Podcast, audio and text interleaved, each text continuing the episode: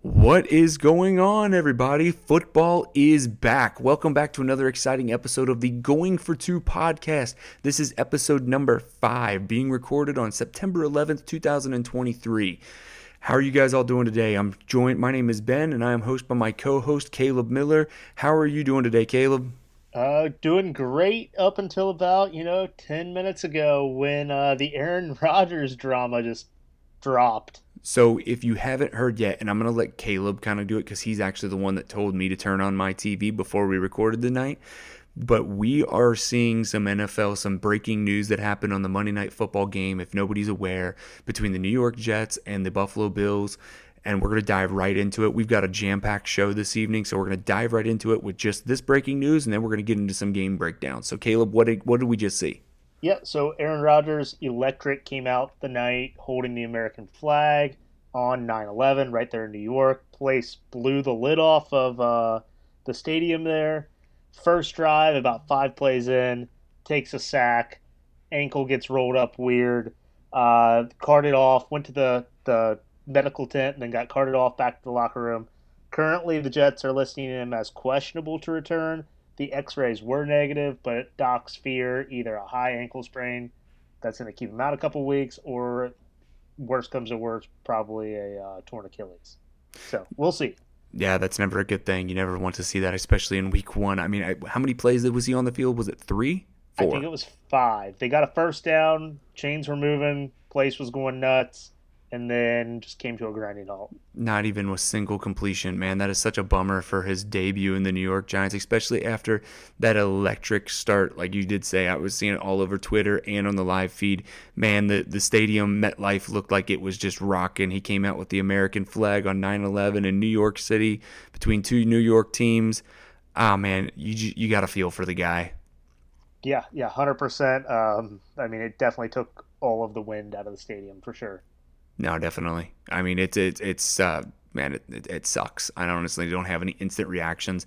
I immediately started watching some of the game as I was actually putting my kid down. So you know, father of the year here, right? Right, but no, um, it, it looked like it looks like um, you know, Allen is or Wilson, Kyle Wilson looks like he's or Zach Wilson looks like he's playing pretty decent so far. Yeah, yeah, he doesn't look terrible. I mean, he's definitely serviceable. Story so far is Breece Hall for sure. Yeah, but Breece Hall looks like I, I think uh, we tweeted it out from the uh, Twitter account there it looks like Breece Hall has Breece Hall starting in his fantasy lineup tonight. No, I mean it's seriously. I mean there was a statistic there one point. Oh, and we got a Zach, we got a Wilson turnover. Never mind. Sorry for that. But yeah, we are watching the game live now. It is Monday Night Football, so we're gonna be able to. We're gonna give you, you know, if anything breaking happens in the middle of this game, we will definitely be giving you guys uh, some updates here, um, potentially if it's anything dramatic. Um, but like you were saying, Caleb, I, yeah, Breece Hall at one point in the game, he had two carries, and both of them were 20 plus yard carries. So it looks like that ACL is healing up really nicely. Yeah, ACL and meniscus look great. Uh, 100 yard speed could use a little bit of work as he got uh, tracked down there from behind. Yeah, and honestly, the, the usage from Dalvin Cook, Dalvin Cook hasn't looked nearly as sharp as Breece Hall, so it's a little bit of a surprise. I think both of you kind of thought that the start of the year we were going to see a, a, heavy dose of Dalvin Cook, and Breece Hall was going to be lo- used sparingly, if at all, for the first couple of weeks. So that is week one. It's week one. Let's man, see what happens. It is, it is week one, and we will get right into that. So just for everybody right now, we're going to give you a brief rundown of what how we're going to do the show this evening because this is kind of our new format, how we're going to be doing things for the season. Um, so we're releasing one episode per week. If we can get our engagement up, we may be enticed to do two shows per week. But as of this point in time, we're only going to be doing one show per week. So we're going to go through all of Sunday's action. We're going to give you a brief rundown of all the major scores and of all the games and everything like that. And then we're going to get into some of our takes for that we saw throughout the throughout week 1 of the NFL season. And then we're going to do a light preview of week 2. So nothing super in depth. If you're looking for more in-depth coverage, please tune into our Twitter account where we'll be giving periodic updates, some hot takes. We're going to be giving our opinions on there. So I mean, we're, this show is going to be jam packed. It's going to be fast moving. So everybody strap in and get ready. Caleb, you ready? Let's do it. All right, sounds good. So we had a loaded slot and schedule of games on Sunday, um, September 10th, 2023, week one of the 2023 NFL season. Everything kind of kicked off on Thursday night when we got to watch the Kansas City Chiefs and the Detroit Lions. I'm going to go ahead and start things off here, Caleb. So the Kansas City Chiefs and the Detroit Lions Detroit Lions ended up defeating the Kansas City Chiefs 21 to 20. It was a bit of a stunner as Patrick Mahomes came out a little looking a little flat, but the the story of the game is definitely the lack of wide receiver depth for the Kansas City Chiefs. Kadarius Toney looked abysmal on Thursday night, and the Detroit Lions, man, they came out firing and they were ready and they punched they they bit them in the kneecaps. That's for sure. Yep, you stole the words right out of my mouth there. The uh, the kneecap biters. Uh, but next up, uh, we had the Bengals at the Browns. This starts the one o'clock a, slot. This is the one o'clock slot. In the games. one o'clock slot. Yep, in the one o'clock slot, slot of games on Sunday. Uh, Bengals at the Browns in Cleveland. Uh, very wet and rainy game. Uh, pretty much poured the entire game. Uh, Browns ended up taking the win, twenty-four to three against the Bengals, whose offense just never got going. the Browns defense looked pretty good. Myles Garrett looked very healthy uh, and they look to continue this on to next week.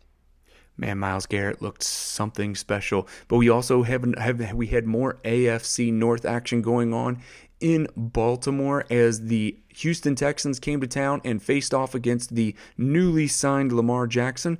The Ravens defeated the te- Houston Texans 25 to 9, so it really wasn't too much of a competitive game, but there was a lot of sloppy play across the board in this game. Lamar Jackson didn't look exactly right.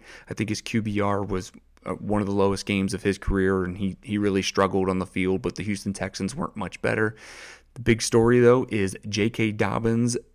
His Achilles tendon exploded, and it looks like he is out for the season, but it's still a big win for the Baltimore Ravens.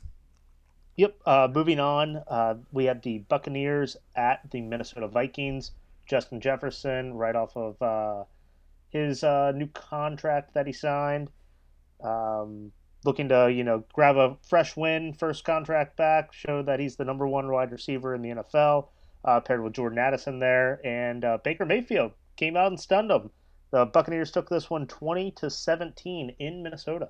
And special shout out to Baker Mayfield. He was getting a lot of hate from on Twitter um, in the first quarter, but he pulled it together. Back to the A or the NFC South here, we had a divisional matchup for start week one off. The Carolina Panthers went into Atlanta and played the Falcons, and the Falcons defeated the Carolina Panthers 24 to 10.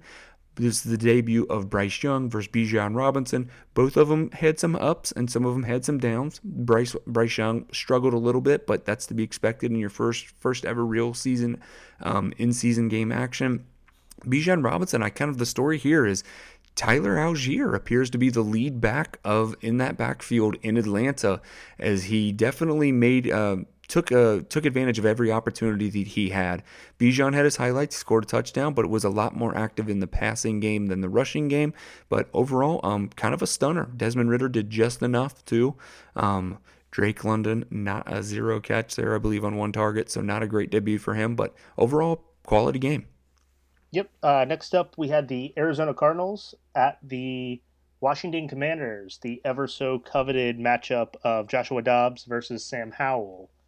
Um, Battle for the number much, one overall pick. I know this. Uh, this game was pretty much dominated by uh, Washington. Um, I wouldn't say dominated, but they they were only trailing in the third quarter. They hung ten on Arizona in the fourth quarter. There, um, Arizona looks like they're tanking for that number one pick of Caleb Williams and Sam Howell, Brian Robinson, and um, uh, Terry McLaurin look fantastic in this game. Next up, we have the Jacksonville Jaguars going into Indianapolis for another divisional matchup where they faced off against the Colts and Anthony Richardson's debut. We had the Jacksonville Jaguars defeating the Indianapolis Colts 31 to 21. I think the storyline of this game was the way the Jaguars came out and Calvin Ridley um, and Trevor Lawrence looked sharp at the beginning, started to struggle a little bit down the stretch there, but um, Calvin Ridley, after not seeing a field in about two years, looked fantastic in this game, going well over 100 yards and a touchdown. And Anthony Anthony Richardson we'll get into that a little bit later, but let's just say this: he had um, he had trouble seeing one side of the field, but overall it was a pretty quality debut for the Indianapolis Colts. Um, but the Jacksonville Jaguars come away with the dub. Yep. Next up, we have a little AFC NFC matchup. Uh, Steelers at the, or I, I, apologize, the 49ers at the Steelers. Woof. Um, this game was completely dominated by the 49ers. Christian McCaffrey, Brandon Aiyuk, Brock Purdy the high powered San Francisco offense was just way too much for the Steelers, plus a stingy 49ers defense. Uh, 49ers took this one 30 to 7. Only thing positive highlight for the Steelers was uh, TJ Watt on the defensive side played an excellent game. Oh my goodness! I, I just I know we're not supposed to. That was incredible. Three sack game. He looked like an animal. But moving right along here, we had the Tennessee Titans coming into Nolans to face the Saints, led by the newly uh, new quarterback Derek Carr. Not a lot to write about in this one. It was a low scoring affair as the Tennessee Titans lost to the New Orleans Saints 16 to 15. Storyline of this game honestly, this game was pretty ugly. There was a pretty um, shady quarterback play on both sides of the field, but Derek Carr went over 300 yards, made a couple plays, scored a couple touchdowns, and Derrick Henry really was taken out of the Titans' game plan in the second half as they really kind of abandoned the run and put the game in Ryan Tannehill's um, Ryan Tannehill's hands. Never a good strategy, and they fell flat and led to their defeat.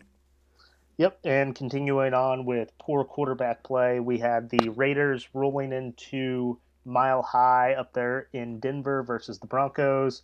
Uh, they squeaked this one out, 17 to 16, with Jimmy G uh, being serviceable to get the dub. Um, Russell Wilson didn't look fantastic at all, and uh, Raiders waking up, you know, here on Monday as the AFC West divisional leaders.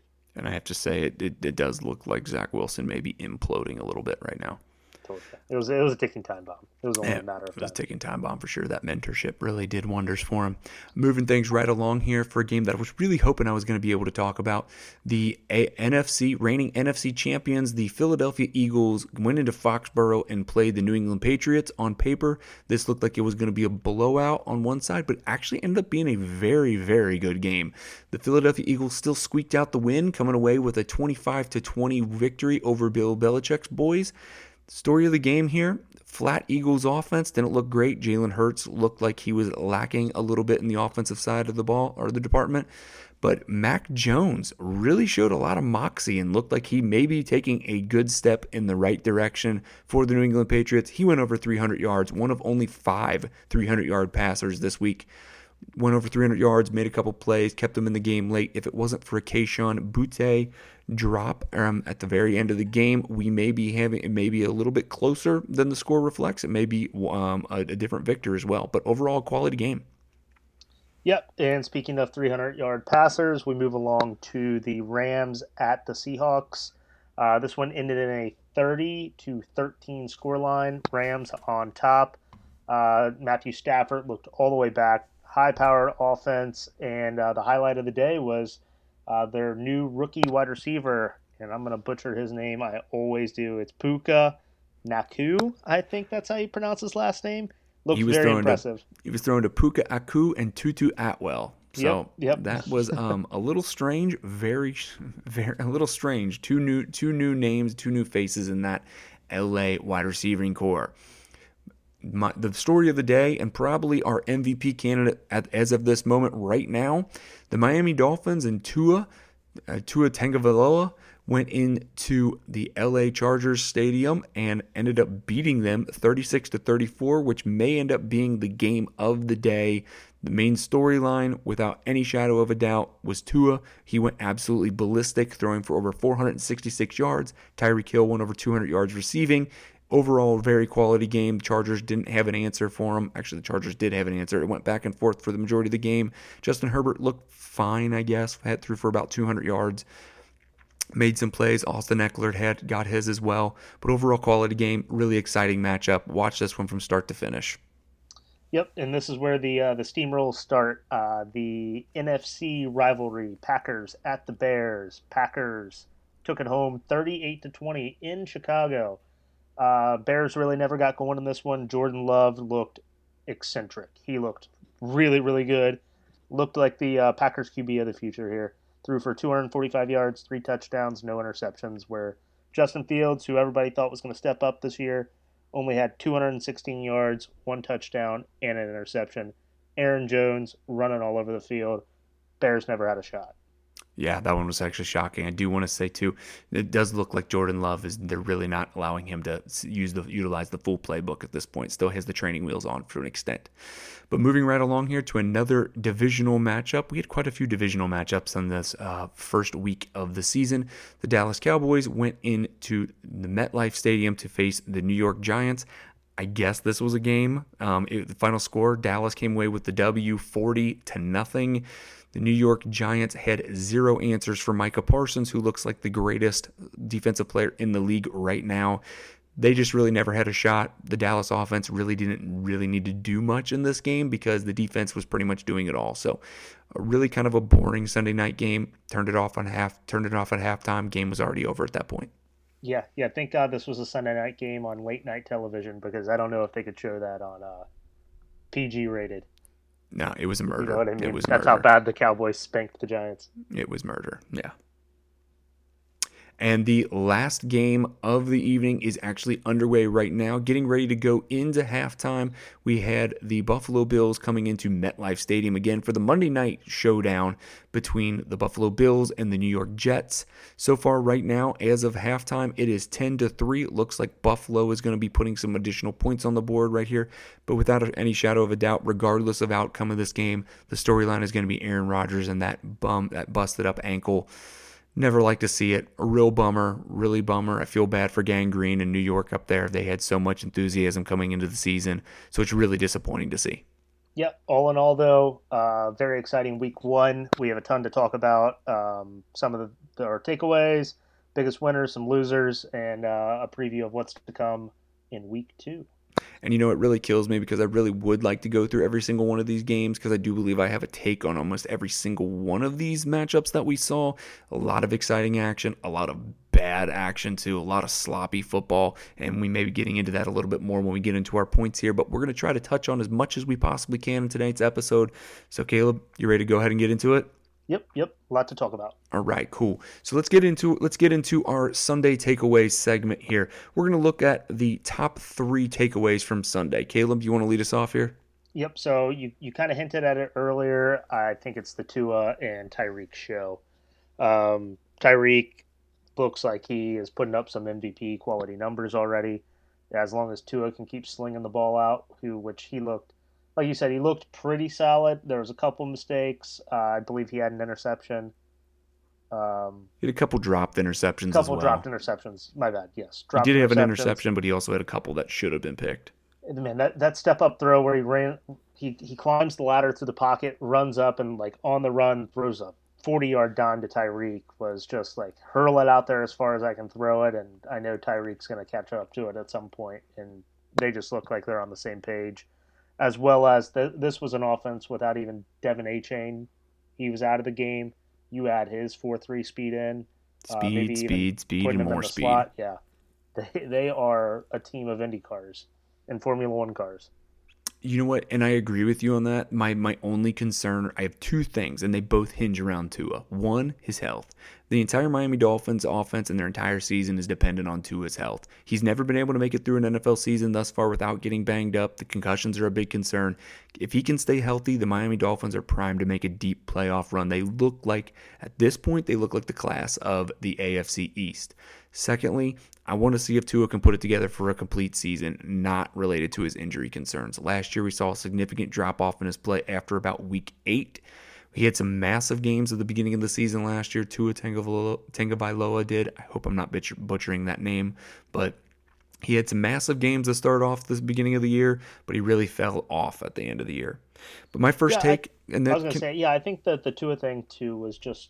I, I don't think he fully recovered from that first major concussion he had at the beginning of the season last year.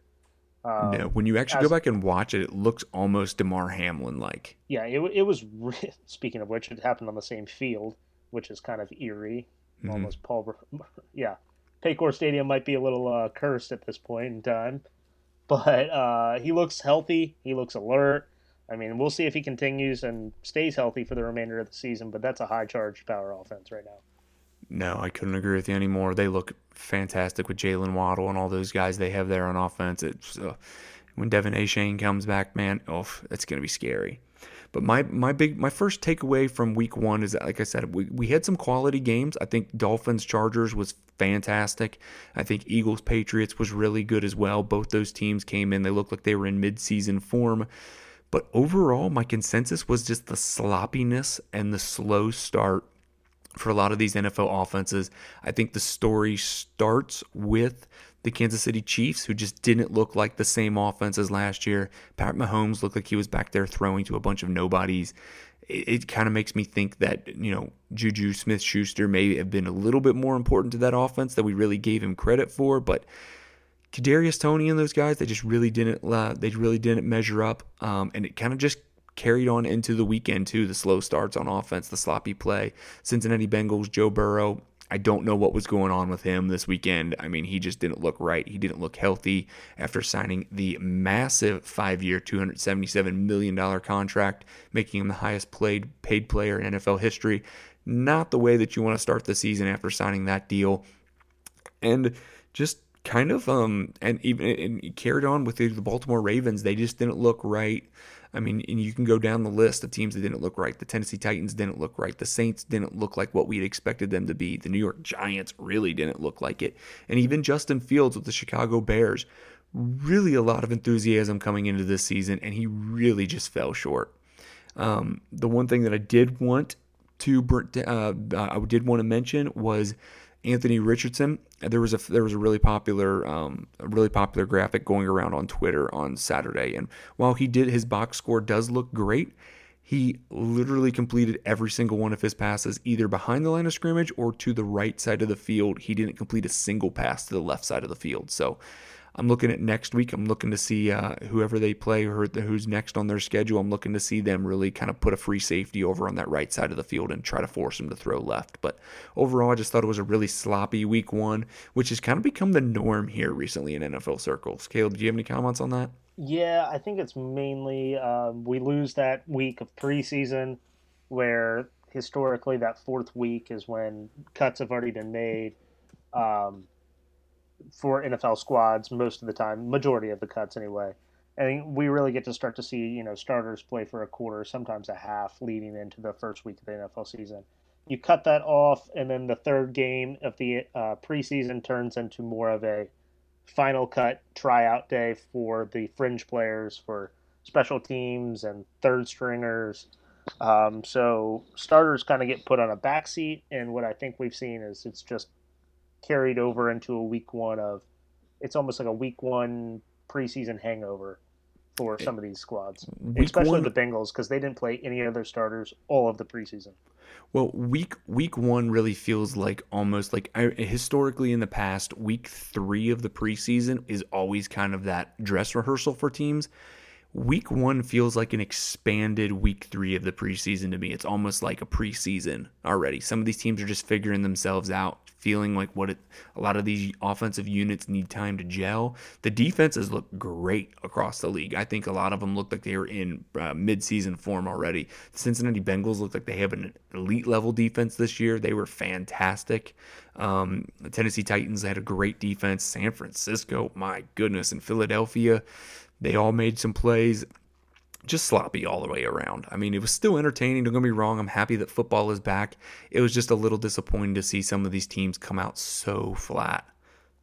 Yeah, yeah. I mean, uh, a big shocker to me was the Justin Fields not performing up there in the Bears, and especially coming off of how good of a season he had last year, and the expectations and the bar was set so high, and then he just fell flat. And then, which brings me to my next point Jordan Love's ceiling was so low, and no one really knew what to expect. And then he just ended up balling out and looks like Green Bay's future. Now, granted, it is only week one. Teams are going to get a lot of field on this kid, but as of right now, he I don't even think he had a pick. No, he looked the part for sure. He was definitely efficient. Um, don't want to stress or undersell the loss of Christian Watson that they have there in the backfield. He didn't even, or in the in the wide receiver core, he didn't even play. Who was he was expected to be their number one wide receiver. they really did. I mean, he looked good, very good. But um, I when I was watching this game, I kept thinking to myself that it just seems like they haven't really given him the keys to the offense thus far. It really seemed like they were kind of watering it down, just letting him kind of ease his way into the season overall. But overall, really good start for Jordan Love, and my surprise team of the year started off strong. Yours did. Yours did for sure. And you know that kind of leads me into starting. Speaking of strong finishes or strong starts, my next take is Micah Parsons is probably the best defensive player in the on the planet right now. If you look at the box score, box score, it wasn't the best box score for him in terms of the scope of the league. He did have multiple sacks this game, but really, what's not going to show up in the box score is him freeing things up for other pass rushers on that defensive line there in Dallas. He opened things up for Dorance Armstrong, who's kind of a newcomer in Dallas. Not not really, but it really is taking on a larger role in the Dallas defense. And then, you know, obviously, I mean, they just have a slew of pass rushers there. And He was just his presence alone, taking on double and triple teams. I mean, it just really opened things up, and the New York Giants just didn't really have a shot. So, I mean, I think at this point, he's definitely the front runner to be the defensive MVP of the league. He hasn't won it yet, but everybody knows he's going to win multiple throughout his career, and he started this season off the right way. Yeah, yeah. Um, I, I mean, I can't deny that he's a great player right now he's definitely going to be in talks for the Defensive Player of the Year award. I think it's between three, maybe four players right now. They're all pass rushers. He, yeah, well, yeah, yeah. I think it's Car- Parsons, T.J. Watt, um, Joey Bosa, Nick Bosa. I think yeah, I agree. Nick right Nick now. Bosa was a little quiet there. The Dolphins definitely were able to uh, were able to slow him down there. Him and Khalil Mack were held without a sack this week. So, yep. um, I'm, I'm hoping for a rebound from that Chargers defense, but you know they still made some plays. J.C. Jackson looked like he was back to form. He had a pick. He played decent, but he also made like two or three really just boneheaded plays today. So, kind of just adding salt to the wound of them paying him so much money to be that elite shutdown cornerback there in L.A. But my final takeaway and my biggest, um, or actually, it's your turn, Caleb. Go ahead. Nope. Uh, yeah, go for it, man. You uh, you were already teeing it up there, so no, it, it, it kind of goes hand in hand with number one, but the biggest takeaway that I found peculiar um, was quarterbacks that got paid this offseason, none of them really produced in week one. If you really look at look up and down, maybe one or two slipped through, but Joe Burrow got paid on Thursday, came out flat. Lamar Jackson got paid earlier this offseason, came out flat. You look down at Jalen Hurts, also got paid this offseason. He didn't look right. I mean, he didn't even pass. He didn't pass for over 200 yards. I know they came away with the win, but it wasn't. It was large part was because of that Eagles defense. And then you even look at guys like um, Derek Carr. He got paid a sizable amount of money this offseason didn't get didn't really make the strides I thought, and even Justin Herbert didn't look like the same explosive Justin Herbert that we're used to. So I just think that, that was that was interesting to me that a lot of these quarterbacks that are getting these you know quarter billion dollar deals, none of them really played, and that doesn't even mention Kyler Murray who who didn't play at all yesterday due to injury. So I just thought that was interesting. Um, it might I don't know if there's any kind of correlation there, but hope not. But I just thought it was I thought it was pretty interesting yeah, yeah, it is weird that all of them did have a slow start. Uh, another quarterback that got paid in the offseason was uh, Jimmy G, no, which right, brings yeah. me to my next point. I didn't think I'd be saying this on week one, but Jimmy G and the uh, Las Vegas Raiders are in first place in the AFC West. Yeah, that's true. Everybody else there lost. yeah, with uh, if well, let me read you off a stat line because it's insane. Jimmy G threw. If I told you the Raiders won and Jimmy G threw 200 yards total, and Josh Jacobs had 48 rushing yards total. Would you think they won? No, you definitely would not. But yep, he went 20 for 26, two tuds and an interception, and then uh, Josh Jacobs 19 attempts for 48 yards. Definitely uh, saddled on that Raiders defense and playing in mile high against a terrible Russell Wilson and the Broncos.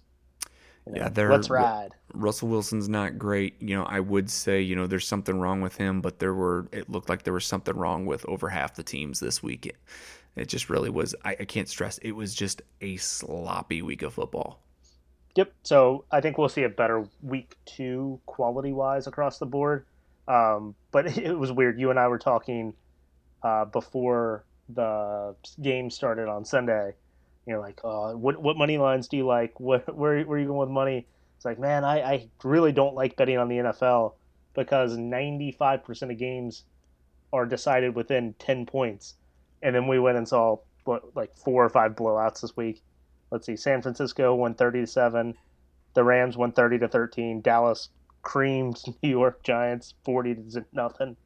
Um, and then Green Bay won 38-20. So, yeah, six games, seven seven games were above that spread, above that 10 point range. Yeah, Baltimore 25-9, so Atlanta 24 to 10 against Carolina. Yeah. No, it is a little bit skewered because a lot of those blowouts we saw them kind of throwing in, you know, at the very end they were just, you know, it just seemed like the defenses were picking up defensive touchdowns and everything towards the end. It really just kind of skewed the score even more. Even some of these blowouts weren't truly blowouts. Green Bay, Chicago, that was a tough fight fought game all the way down to the wire. I mean, Cincinnati, Cleveland, it was, you know, it was a 10-point game leading in deep into the fourth quarter. Even Baltimore was having trouble putting away the Texans. So I mean, even some of these big scored games were a little bit closer than the box score would reflect. Yeah, yeah, and I think week 2 just putting this to bed almost is we saw such sloppy play in week one, which reflected in these large spreads. Week two, I doubt there will be this many blowouts across the board. No, historically, I was looking back through scores from last year's week one to week two, and it really does seem like that, that first week of the season is kind of a test run, and teams really start to pick it up. I'm looking at you know teams like Cincinnati. They've got to pick it up. I mean, they're a Super Bowl favorite. They've got to be pick. They've got to pick it up. I mean, the Giants. They were came into the season with a ton of optimism. Same with Chicago. Came in with a ton of optimism. You really can't afford these slow starts. So I'm intrigued to see where the offenses go next week. Yep. Uh, likewise, I think I think it all gets cleaned up. Well, you know, we spent we just spent the last like 10 minutes talking about our biggest winners from Sunday. Unfortunately, there's another there's another side to that coin, and there's always some losers, and there were some major losers. So, Caleb, give me one loser this week that you really just really stuck out to you. Yeah, I'm going with the big black guy, the the low hanging fruit here in the Giants. Uh, they went out, paid Daniel Jones, got a contract done with Saquon, uh, brought on some wide receiver help. They're the talk of the town. Coach of the, I think he won Coach of the Year too, didn't he? Brian year? Daboll did, yeah. yeah, yeah. Daboll won Coach of the Year uh, and then come out week one at home and get blown out 40 to nothing by an in conference rival in the I Cowboys. Mean, I think one of the big storylines coming out of New York right now is just and you know what? I, I do want to do a special note here because this kind of goes into. I did have a special note that I wrote down in my loser section because I don't ever want to add somebody that you know gets injured throughout the season to be a loser because that's just really unfortunate and kind of we all lose by them not being on the field. But Andrew Thomas, I thought, you know, he was a he's a great player when he's on the field. He's a solid tackle when he's on the field. Got paid this offseason, but he's always struggled to stay healthy throughout his career so far got injured and banged up again in this Giants game and really didn't look great when he was on the field. So you hate to see that. Um, and that kind of leads me into like the other aspect of my special point. J.K. Dobbins tore his Achilles tendon this week and this weekend as well, ending his season already. He's missed 64% of the games that he potentially could have played in in that four-year span. Man, you just hate to see it. You really do. It's a violent game. It's fast it's hard hitting. And some guys, I just, I, you never want to say that they're built. They're just not built to play football. But I just don't think J.K. Dobbins was built to play football, man. Like, I mean, yep. this is just too many injuries, too many soft tissue injuries, muscle tears, always banged up. I mean, we're talking about now about, he's been in, this is his fourth season. Majority of three of his four seasons, he hasn't been able to finish the year. Yep. And so that actually leads me into my, my second loser of the week is just the Ravens in general had five injuries in that win to Houston. Um, they obviously lost J.K. Dobbins. It sounds like as well. Uh, they lost Marcus Williams uh, with a pec injury. They haven't said he's going to be out for the season. Um, I think that's contingent on them making the playoffs and him maybe returning for a playoff run. And then they lost uh, Ronnie Stanley and Tyler Linden, Linderbaum uh, both suffered sprains. So yeah, you, you never like to see it, and that's also not even factoring in the fact that Mark Andrews didn't even play in this game, got beat, banged up late in the week last week uh, during practices. Yep. So Ravens just dealing with a bunch of injuries right now, and then I'll just finish it out with since we already hammered on two of my my losers. Is my third biggest loser was the Bengals. Yeah, that was my and number one. It's, yeah, it's it's pretty obvious. I'll let you take it away then on yours because I think we're on the same page with it. No, I mean, I just I don't know if there's if if you if you're on Twitter at all, it's been discussed pretty much all throughout the day. Super Bowl favorite Cincinnati Bengals come out and just look absolutely atrocious. I do want to say I think that there's there is a narrative going on around that you know they just came out flat or whatever it was.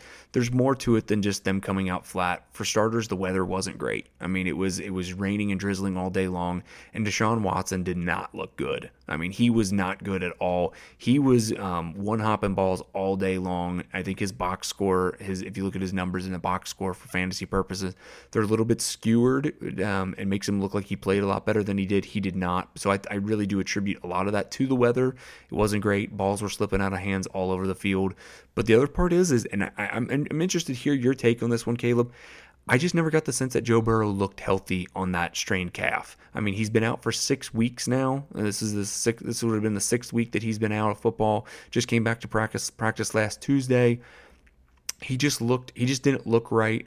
Um, and there was one last point that I want to talk to you about, but I want to get your take on Burrow and just kind of the quarterback play first. Yeah, quarterback play. I think Burrow is just fine. Um, what's your second point, real quick? Because I don't want to double dip this as well. Um, it, it's about Tee Higgins.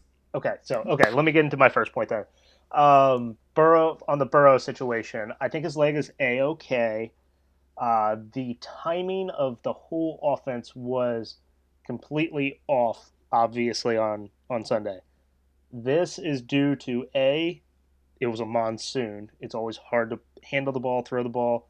He had a glove off, he had a glove on, he's wiping it in the towel. Um, you know, all the concerns about his small hands, yada, yada, yada. All of these are factors that contribute into a slow start for a Bengals offense where he hasn't played yet this season, and then his first snaps are with a ball that is drenched in water. And historically, Zac Taylor teams come out slow as well. Correct, and he's never won against the Browns. Um, moving on after that, if you look at the center, he doesn't get the snap back to Burrow. He's not firing it. He's slow pitching, lobbing it to watch all of the snaps. Just go back and look at them in your own time. We'll post post some to the Twitter account for examples. Um, the ball is just being lobbed back. By the time Burrow gets it, it's like almost a full second after the snap has occurred, before the ball is in Burrow's hands, before he can take his drop back. There were receivers open all day long. Burrow just couldn't hit them because he didn't have the ball in his hands on his third, on his fifth, on his seventh step drop to fire the ball out to hit him. Hmm. You brought that point up yesterday when we were talking about it. It did look like it was off. And if you actually go to Twitter and you type in, or I mean, you, you can just go into Twitter and type in Ted Karras snaps and Bengals game. And I mean, it's pretty evident that, it, that just the timing wasn't there.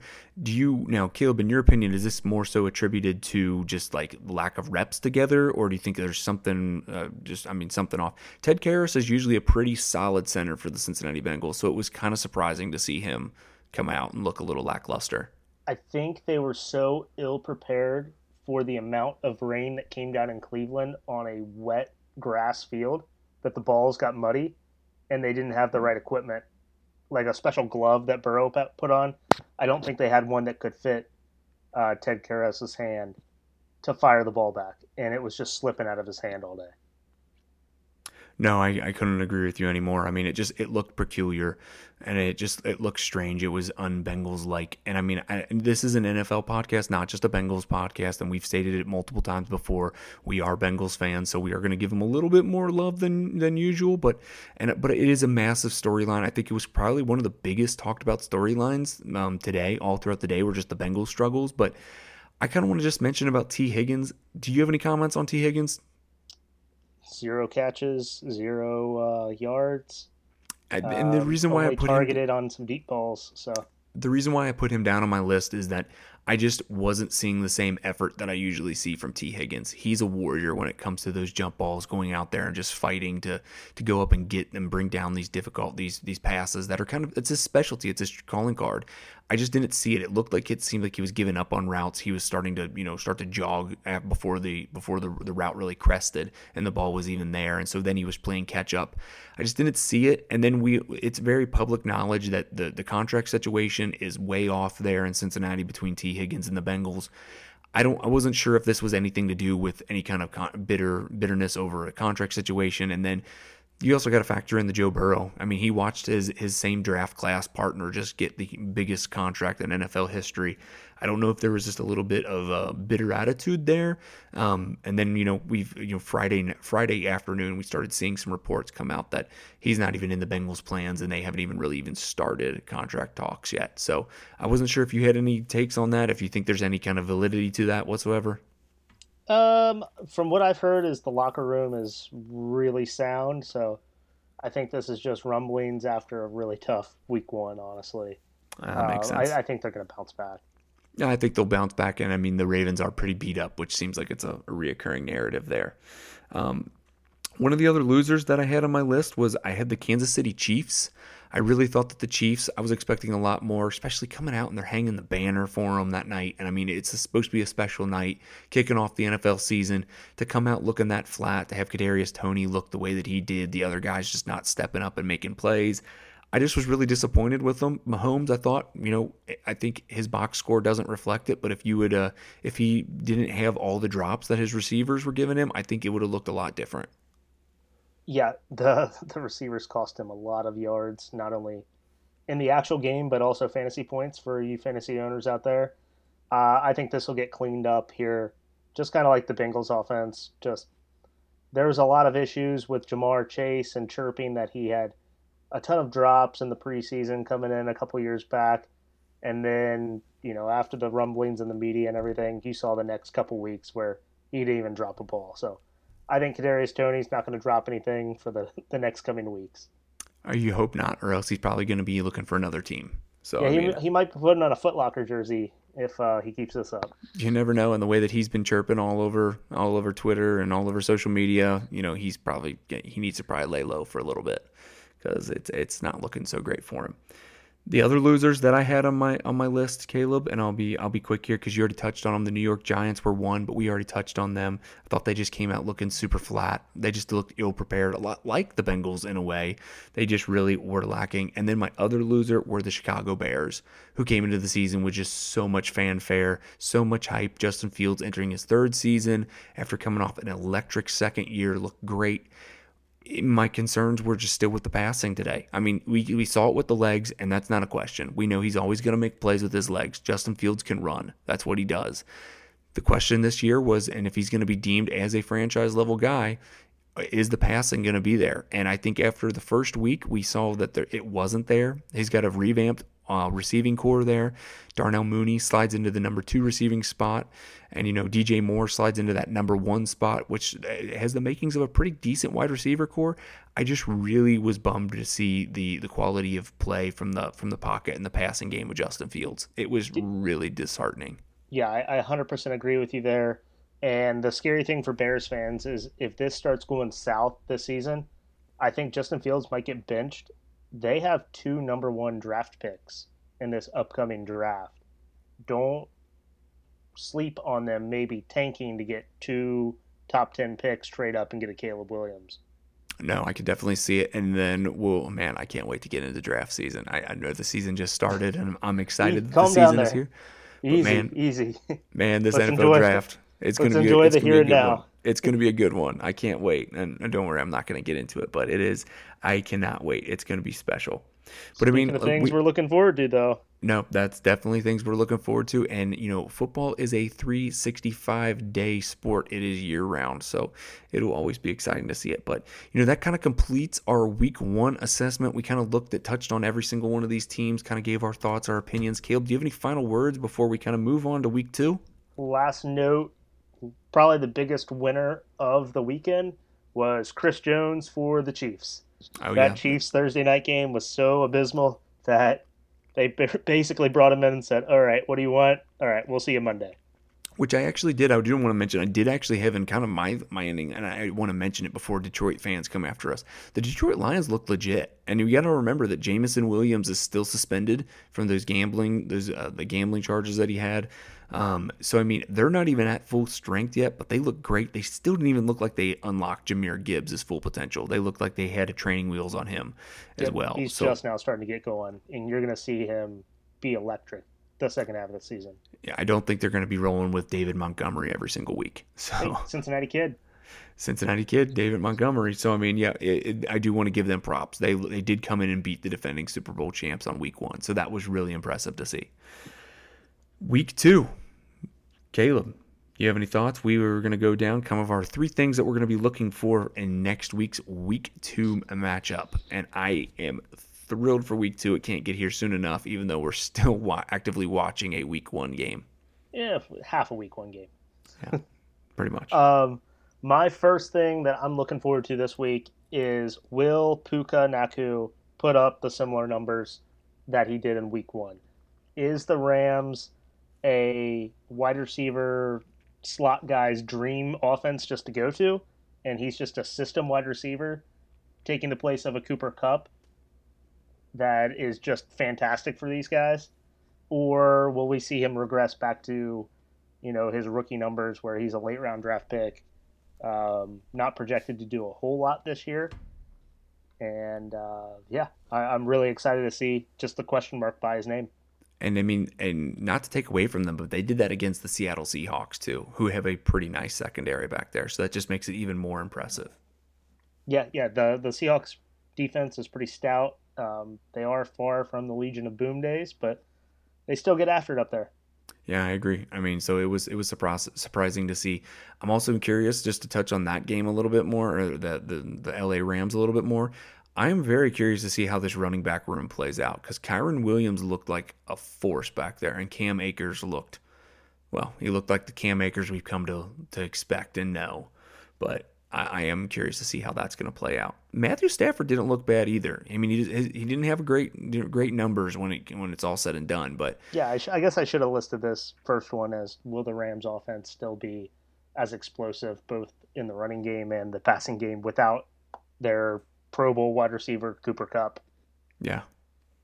No, I agree. I mean, I mean, I can't wait to see how it. I can't wait to see how it shakes out there in LA.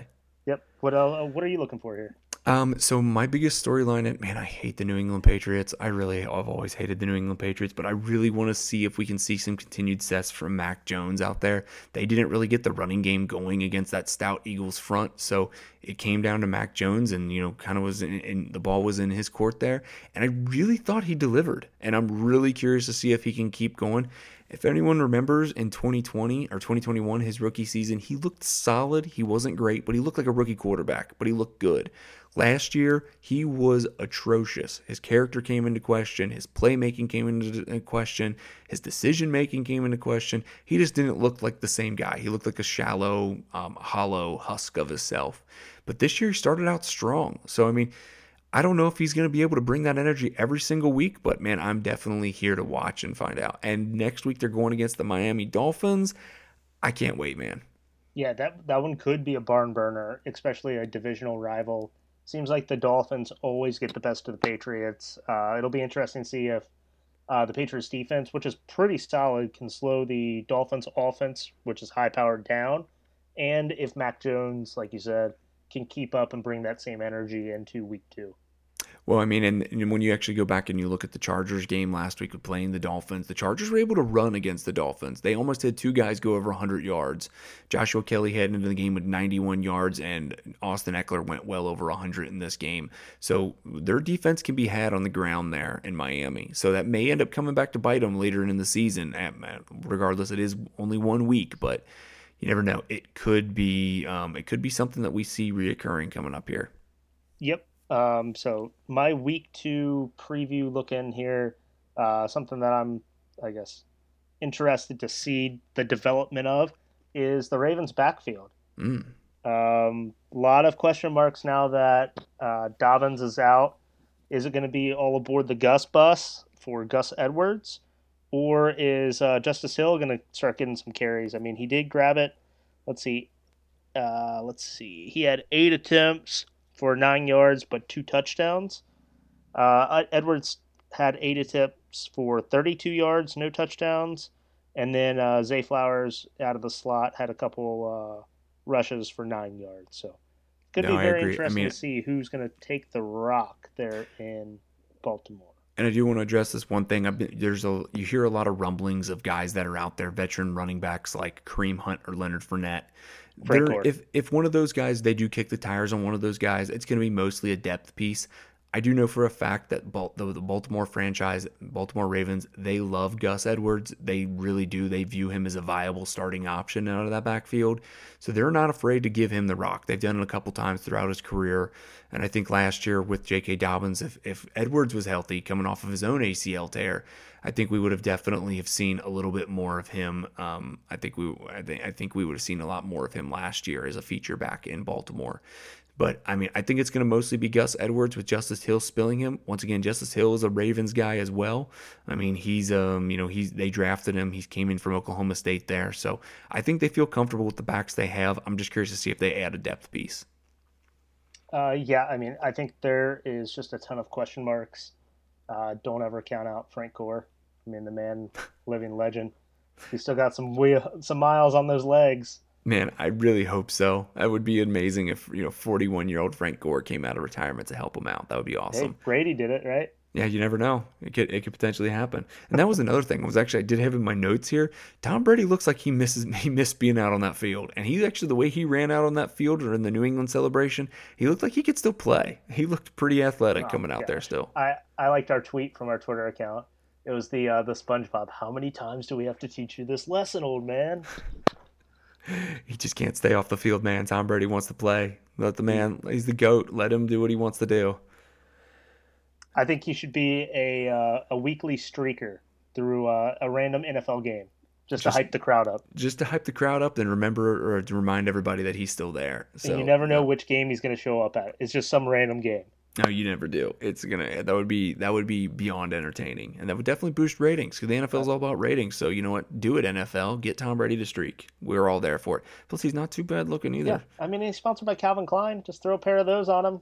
Send him on his way. Walking billboard. There you go. Walking billboard. But it, but getting back to week two, something that I'm really excited to look at is I'm just excited to see more involvement from rookie rookie playmakers and just rookie players in general. The rookie quarterbacks really started off slow. I think honestly the best one is I I, I kind of have to eat crow a little bit here. Is Anthony Richardson kind of looked the best out of him. He was making plays with his legs, he was making plays with his arms, albeit only to one side of the field, but he was making some plays. He got beat up a little bit as well. Um, yeah, but to your to your point though, I think the uh, the best rookies right now are the wide receiver class. I think this wide receiver class looks fantastic. Yeah, they do look good. Zay Flowers, it kind of starts uh, kind of starts and ends with Zay Flowers. He looked special. Well, and then uh, Puka. Can't forget about Puka. Yeah, cannot forget about Puka. We will watch Puka's career with anticipation and eagerness for sure. But I mean, I even I'm curious to see how the Atlanta Falcons their their backfield is going to shake out as well. I think everybody thought you know you invest a top ten pick into a running back like Bijan Robinson, you're going to come out and you're going to get you're going to see him getting the ball 30 times a game. It still might be the case. It's just not in the way that we anticipated. It's very evident that Tyler Allgeier is still very much a part of that backfield there. So if you if you're a fantasy player and you pay attention whatsoever to any kind of national media or outlets uh, that cover fantasy, this was one of the fears going into the season was that Tyler Allgeier was going to still kind of maintain a, a little bit of a, a first uh, a first and second down role, um, an obvious rushing uh, obvious rushing um, positions. So I mean, it definitely it's going to be interesting to see how that one plays out. And then, like I said, the rookie quarterbacks. I'm really curious to see if C.J. Stroud can kind of take another step forward and grow. And same with Bryce Young. Yeah, um, you and I have stated multiple times in previous podcasts that we've had is that we just didn't feel confident, did not feel confident in this rookie QB class, and I think we were a little bit confirmed there in week one. If Anthony Richardson's performance there at Indy was the best that we saw, I really hope that we have more to look forward to this season. But my gut is telling me it's just going to be underwhelming from the the rookie QBs. Yeah, I don't really see any of them really standing out this year. I just think it's going to be a little slow. Um, it's going to be a, sl- a, slow growth process for the rookie passers. Um, it's going to be interesting to watch it unfold because, like like we said, two of them are playing in you know kind of the AFC South there. Well, and Will Levis, who's probably not going to see the field, and Anthony Richardson. So, and then the NF, the NFC South as well. You know, you have Bryce, uh, you have Bryce Young playing there, and you know, young Desmond Ridder, who I keep thinking is a rookie, but he's actually not. He's in his second year, but they have they're they're playing in some of the weaker divisions, so it'll be interesting to see if they can kind of capitalize on some of that stuff. And I do want to make a special sidebar note here: the Buffalo Bills and the Jets game is starting to look like a kind of like the rest of Week One, sloppy.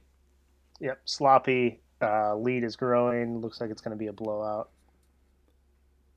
Yeah. At least I think Buffalo's up 13-6. I think. Uh, well, I don't know. Jets just got the ball back, so. Uh, they might make a run at it, but I, I think the Bills are going to put this away and in the end. Yeah, we'll see how it plays out. Josh Allen is looking clearly frustrated on the sidelines right now. So yep. we'll just see how it plays out. A lot of game left, um, a lot of opportunities left for plays, but just kind of continues on with the sloppy play. It's what we it's been a it's been what we saw all week one. So speaking of sloppy play, you know who didn't play sloppy? The 49ers. and I, that's my biggest week two thing is can they slow down the Rams high powered offense? um, man, I think they do, and I think they hang a lot of points on this Rams team next week. Yeah, just, it's just funny to me because I did not think going into this season that we were going to talk be talking about the Rams that way. I thought the Rams were going to be in contention for Caleb Williams and uh, a high first round draft pick because I just didn't think they had it. But they came Matthew out and looked Stafford great. Said, "Hold my beer." They came out and looked great, but I mean, man, maybe we needed we should have made a bigger point of just how good the 49ers looked they have two guys on offense that could very well end up being the MVP of the league. Christian McCaffrey looked like an absolute machine. And then Brock Purdy coming off that Tommy John surgery. Man, he's looked sharp. He's slinging it. He is slinging it. I mean, it is going to be interesting to see how this all unfolds because they they looked really nice. Um, yeah, I mean, Purdy had 220 yards, two touchdowns. McCaffrey had 152 on the ground with a touchdown. Uh, and that's before we even get to like Aiyuk's two touchdown day. Deebo Samuel, very quiet day of seven targets, five reeled in, 55 yards. You would assume that he's going to start getting the ball more as well, and then didn't even touch on, you know, good old George Kittle, who's there in the red zone whenever they get down there. So I think this offense is maybe the best in the NFL right now, and I'm excited to see if they can continue that into week two. Their team is definitely the best. I'm going to definitely, if Purdy can stay healthy, I think the 49ers have the best shot of pulling out a Super Bowl win this year. As of right now, on paper, we all thought it, and then after what we saw in Week One, definitely thought that they are they look like the best team in football right now. They went in and kind of not punched the four uh, the Pittsburgh Steelers right in the mouth. I didn't want to touch on this one, and we probably should have mentioned it. Kenny Pickett didn't look great. Did not look great. I no. was wrong about Kenny Two Gloves Week One. However, maybe went against the best defense in the NFL, at least top three. And with the week one slow starts and the sloppy play, hopefully it'll be look a little different week two. No team should be panicking right now. There's a lot to figure out. There's a lot of football left to play. No team should be freaking out right now. Unless but, you're the Jets. Unless you're the Jets, yeah. If if if, if Aaron Rodgers is out for the season, then it's time to panic because it's yep. going to end up looking a lot like last year did. Although my just, prediction of the uh, Jets missing the playoffs looking pretty good right now. Not the way that we had anticipated, but yeah, it's definitely not looking great right now. Hey, I'll take it. I'll take it the, any way I can get it. The last point that I wanted to make going into week two, I really just wanted this. I really want, and we've touched on this several times already tonight. I really just want to see where these high paid quarterbacks, these newly high paid quarterbacks, how they're going to kind of unfold going into the year this year or going into week two. We saw slow starts from, you know, Lamar and Joe Burrow. So I'm really curious to see how they're going to play, how they're going to perform with an extra week, kind of some extra reps in practice, some time to think about it, to kind of, you know, get back in the right mindset for NFL football. I just really hope we see a page turn there. Yeah, I mean, I think for the NFL's sake, like the NFL owners and NFL as a whole, and the NFLPA, they're probably saying like, "Hey guys, like you got to get your stuff together if we're going to pay you all this money, or you're going to jeopardize those coming in behind you of owners saying, "Hey, maybe quarterbacks aren't worth as much money as we're paying them because we shell out these big deals and then the production just tanks." Right, and you know we were. I was talking with I was talking with a couple um, associates this week, and we were talking about next quarterbacks to get paid because you know this. You know Joe Burrow just got two seventy seven. It's gonna just keep going up and up. All these quarterbacks keep up in the next guy. It's got to stop somewhere eventually because you're going to be getting in close to half a billion dollars for five years, and it's just going to be. I, I, don't think we're very far away from that based off of the uh, the the track the, track record or what we've we've seen thus far. I don't think we're going to be that far away. Trevor Lawrence, he's getting ready for that next big deal. Tua is looking for that next big deal. So I mean, we've got some young guys that are going to be getting paid some big money. Decisions are going to have to be made about Justin Fields as well. I'm just really curious to see how this is all going to fold out. The quarterback contracts, I think it's we stressed about it a lot on this podcast. I don't think it's being talked about enough nationally, just where the quarterback salaries are headed right now. So it's going to be interesting to see how these guys perform after slow starts in week one. Yep, hundred percent. And uh, I, I can only think of like maybe four guys of contracts that could potentially come up here in the near future. Uh, so I think it's very crucial on how these top contracts currently sit with the players in the league and their performance this year and into next year. On it will lay the precedent of the next four that are coming up to see if they are worth that type of money or not. No, you're right. I mean, it's going to be really interesting, and it's yeah, it's going to be interesting to see how it unfolds. So I'm not I'm not as optimistic as I was hoping I was going to be, but it's uh, yeah. yeah, it's looking. Yeah. Speaking of unfolding, what you got up here uh, for this upcoming week? So with our last segment, we really kind of gave generalized thoughts and processes. This one, let's do a little bit something more fun, Caleb. Let's go with actual firm predictions. Something, you know, this might not come true, it might come true. Who knows? So let's just go into some firm predictions and I'll start things off. My first prediction for week number two is that the Cincinnati Bengals and the Baltimore Ravens is going to be the highest scoring game of the week. Next week, both teams right now are coming off of pretty lackluster offensive performances. The Ravens have a ton of questions now that they face some injuries across the board. Lamar Jackson once again is one of those guys that got paid. And then of course we've we've talked at length about Joe Burrow and their struggles in their first week game against the Cleveland Browns. I think both teams are going to be coming out motivated. I think they're going to be firing at all sign- uh, on all on all cylinders. I think we're going to see a bunch of deep shots down the field trying to get their offenses started right away. I just think it's going to be a really high scoring game and man, I'm there for it. Uh, you and I are on the same page for our prediction then. I have uh, Bengals offense bounces back, Burrow over 300 yards passing, Tee Higgins over 70 yards receiving, and I think uh, Ja'Marr Chase goes over 100 yards receiving. I, I mean, I, I, with with Marcus Williams being out and them already having a lackluster secondary, it's going to be hard for them not to pass the ball all the way around. Yeah, yeah, I, I think it's going to be aired out, and then Mixon might get a few on the ground. I don't think he's going to get a ton, uh, but it, I mean, this one might be a barn burner.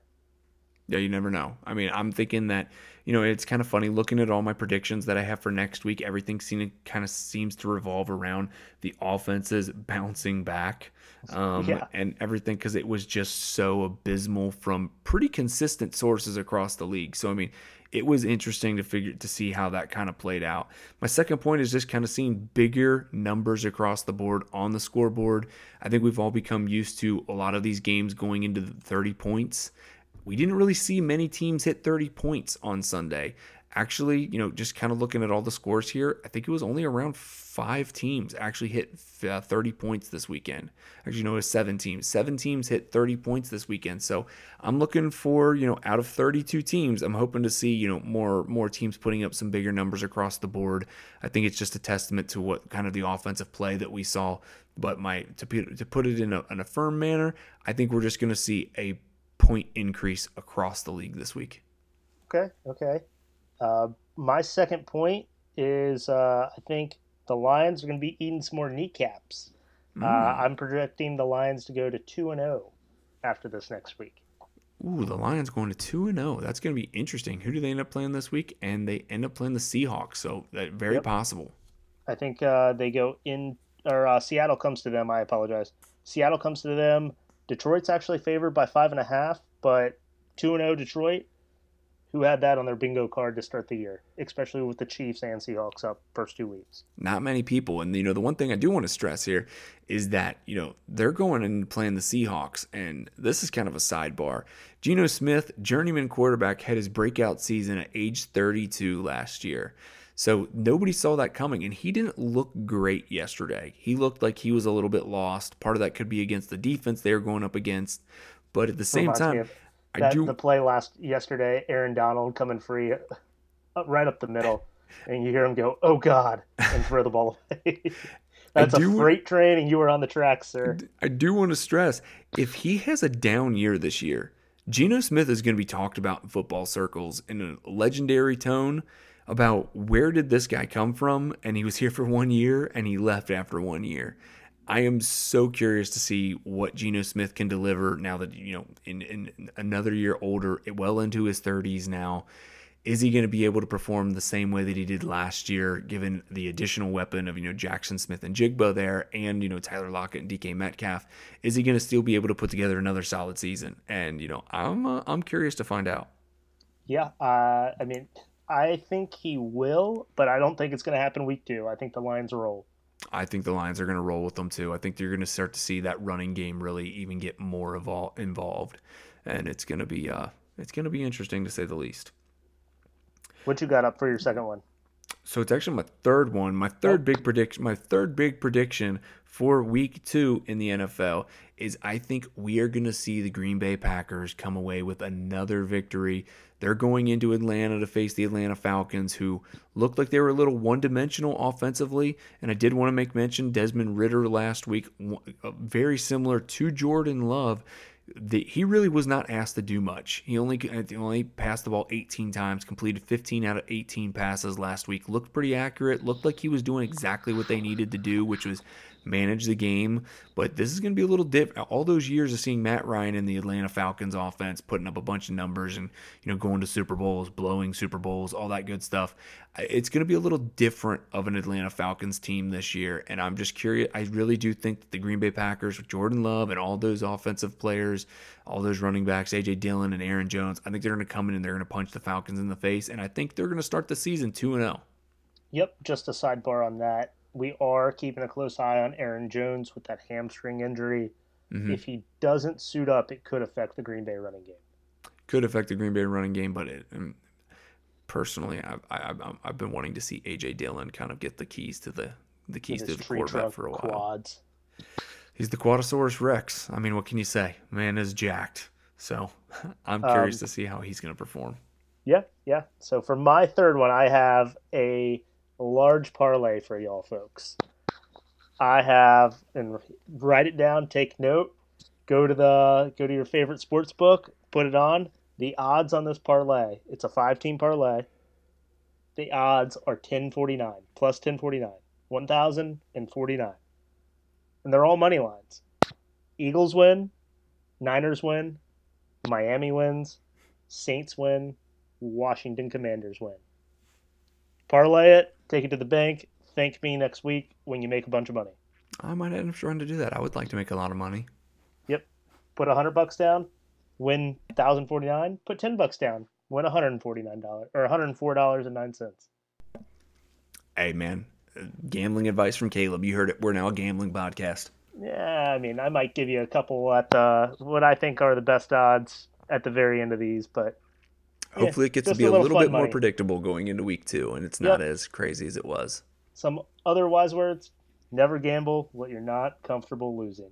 No, it makes sense. I can't wait. I'm not a gambler. I gambled for the first time this past weekend. I lost 50 bucks. So definitely yeah. not going to probably be pursuing that again. Not really the most fun thing in the world. I'll stick to fantasy football and you know speculative speculative football on my part.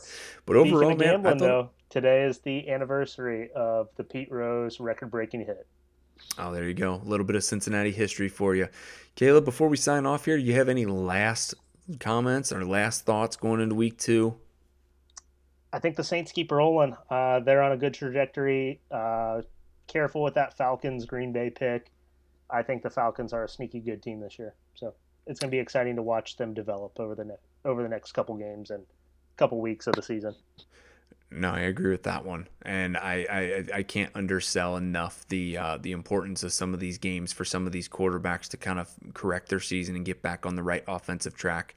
I'm really looking forward to this Monday night matchup next week on September 18th between the Cleveland Browns and the Pittsburgh Steelers two teams, you know, Cleveland coming off a big win and, you know, the Pittsburgh Steelers coming off of a big loss that they look bad in. So I think it's going to be some grizzled, hard nosed AFC North football. That's going to be a pretty good game, I think. Pittsburgh, Cleveland, always a rivalry. That'll be entertaining. I'm looking forward to the game. I'm looking forward to almost all these games next week. It looks like a really good slate slate uh, slate of games. You know, their storylines across the league. Week one was a lot of fun. It was sloppy, but it was a lot of fun. And man, football's back. I'm not going to complain. Amen to that. Couldn't agree more. All right, guys. Well, we appreciate you guys for tuning in for episode number five of the Going for Two podcast. If you guys have any questions for us, please make sure that you hit us up on Twitter, give us a follow, drop us a comment, whatever it may be. If you're listening to this on depending on your platform you're listening to it, please rate our podcast, comment. We're always trying to get better at what we're doing. This podcast is always ever evolving, and every comment and every interaction that you give us definitely helps get us to the next level and where we want to go. With that being said, I appreciate it, guys. I'm your host, Ben Ald, and I'm joined by my fellow co host, Caleb Miller. And we hope that you guys have a great football Monday.